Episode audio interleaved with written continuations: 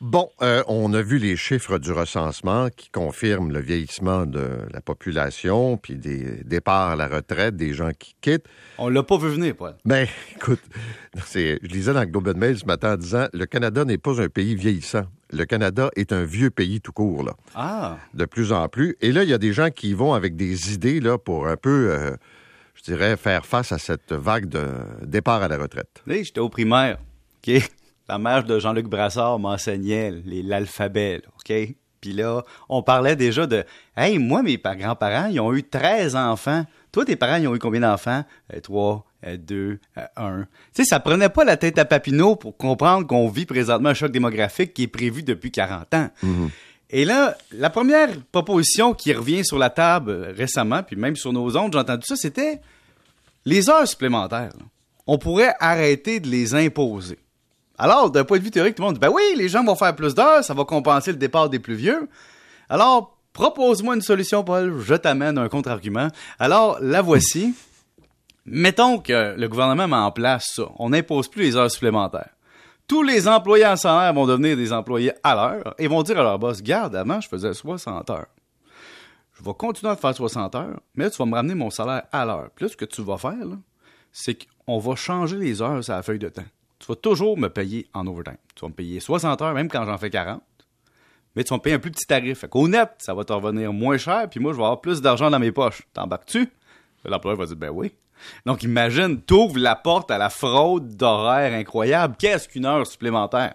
Après ça, tous les gens qui font des heures supplémentaires un peu bénévoles vont faire de l'excès de zèle. Et donc, il y a un problème, il y a de la fraude, de la manipulation, de l'abus d'employés, de l'abus de gestionnaire. Tout est possible. Deuxième solution, on dit, ouais, mais les revenus de retraite, quand les gens travaillent à la retraite, on pourrait arrêter de les imposer. Tu sais, Pierre-Yves, ils ont payé de l'impôt pendant 35-40 ans. Pourquoi, s'ils continuent à travailler à 66 ans, ils paieraient de l'impôt sur leur revenu de travail? Pas de problème. On va s'incorporer, messieurs, mesdames, les travailleurs autonomes. On va arriver à 65 ans, puis on va se verser du salaire. Hein? On gère notre société de gestion, mais on est chez nous. Puis imposer. Donc, tu sais, le REER, c'est pas pour rien qu'il y a une déduction puis qu'on t'impose au retrait. C'est parce que, tu sais, il y a une logique, mais il y a une logique pourquoi on impose les revenus, même lorsqu'on dépasse l'âge de la retraite. On pourrait contourner les mécanismes. Mais là, on va te poser une question simple. Qu'est-ce qu'on fait? Qu'est-ce qu'on fait pour garder les gens sur le marché du travail puisqu'on en a besoin? Mais rien de fiscal, en tout cas. C'est plate à dire, mais tu sais, on, le fait présentement, là. On, on donne, les, les travailleurs d'expérience, un petit avantage fiscal, mais ça, ça convainc pas quelqu'un de changer d'idée parce que ces personnes-là savent même pas nécessairement c'est quoi les règles fiscales puis combien ça donne au net. Donc, ce que, je dis, c'est qu'on peut pas créer une injustice intergénérationnelle pour justifier un besoin de main-d'œuvre quand la main-d'œuvre qui est sur le marché du travail, en partie, est là parce qu'elle serait là peu importe l'incidence fiscale. Donc, tu peux pas dire à quelqu'un de 55 ans, toi, là, toi, t'es imposé pas à peu près. Mais quand tu vas avoir 65 ans, là, attache ta tuque. Moi, ce que je vais faire, Paul, je vais prendre une période à 62. Je vais attendre 3 ans avec mes réels, je vais les décaisser tranquillement. Rendu à 65, je vais retourner travailler. Puis là, je serai pas imposé. Hein? Une autre mesure de, mesure de contournement. Je te dis, donne-moi des idées, moi, t'es contourné. Non, non, ça c'est sûr. Mais, j'ai pas de solution, Paul. On a un ben, choc démographique. T'sais. Mon grand-père Anatole a eu 13 enfants, mon père a eu 3 enfants, j'en ai eu deux. Ça, ça prend pas la tête à Papineau pour dire on a un problème, on a trop de boomers passés de jeunes. Le cycle 2029 est trop petit pour remplacer les retraités. C'est tout. C'est ça, c'est la vie. Et, je veux dire, on va vivre ce choc-là.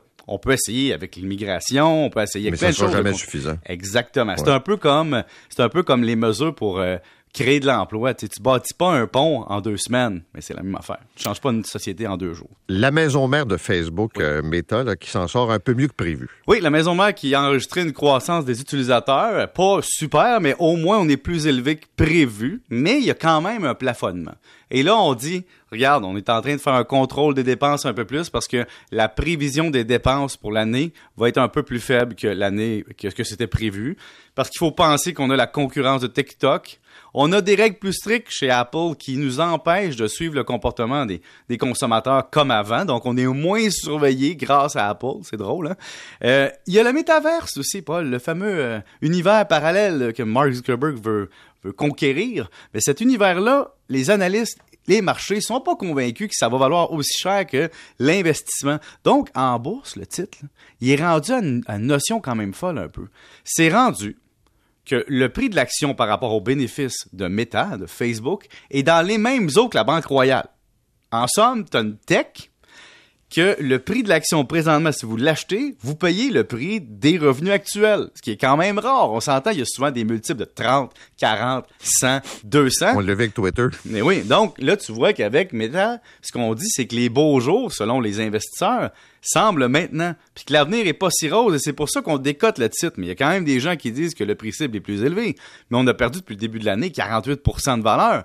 Et donc, si vous achetez Meta ou la Banque Royale présentement, vous achetez le même ratio qu'au bénéfice à peu près. C'est fou, là. C'est comme dire, nous ne prévoyons plus de croissance et le modèle va s'essouffler un peu ou va se maintenir comme une banque.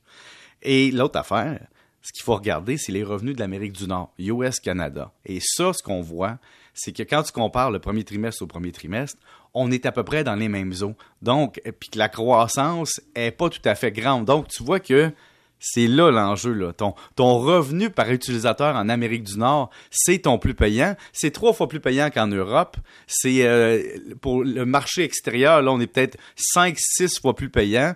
Puis c'est au niveau de l'Asie, ça se compare même pas. Et donc, tes dollars sont en Amérique chez Facebook. Tes dollars réels dans ton bénéfice, la moitié vient de là. Donc, faut que tu réussisses à convaincre ce marché-là de rester avec toi, que les jeunes soient pas sur TikTok, mais sur Instagram. Et c'est là le défi. Donc, tu as vu hier avec euh, le ministre Rodriguez au fédéral la bataille qui continue sur le contenu, puis euh, Facebook qui veut réagir comme en Australie, puis euh, pas utiliser le, contenu. mais c'est vrai que Facebook est plus gros que le Canada. On peut tous dire quelque chose? c'est comme Elon Musk qui est plus gros que la presse. Là. On, on, on peut se compter des menteries. Mais ce que M. Rodriguez a dit, c'est beau pour notre politique canadienne, puis je trouve ça le fun qu'on se tienne droit. Mais la masse d'utilisateurs est plus grande que le pouvoir politique.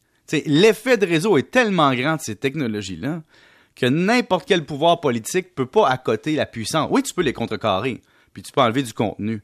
Mais est-ce que tu vas tu vas dominer le dragon alors que le dragon dit, tu sais, pour vrai, ton contenu de source canadienne quelconque, peut-être qu'il est même pas important dans, dans mes revenus totaux. C'est la pression de mes utilisateurs qui peut aider peut-être. Puis peut-être qu'on va flancher.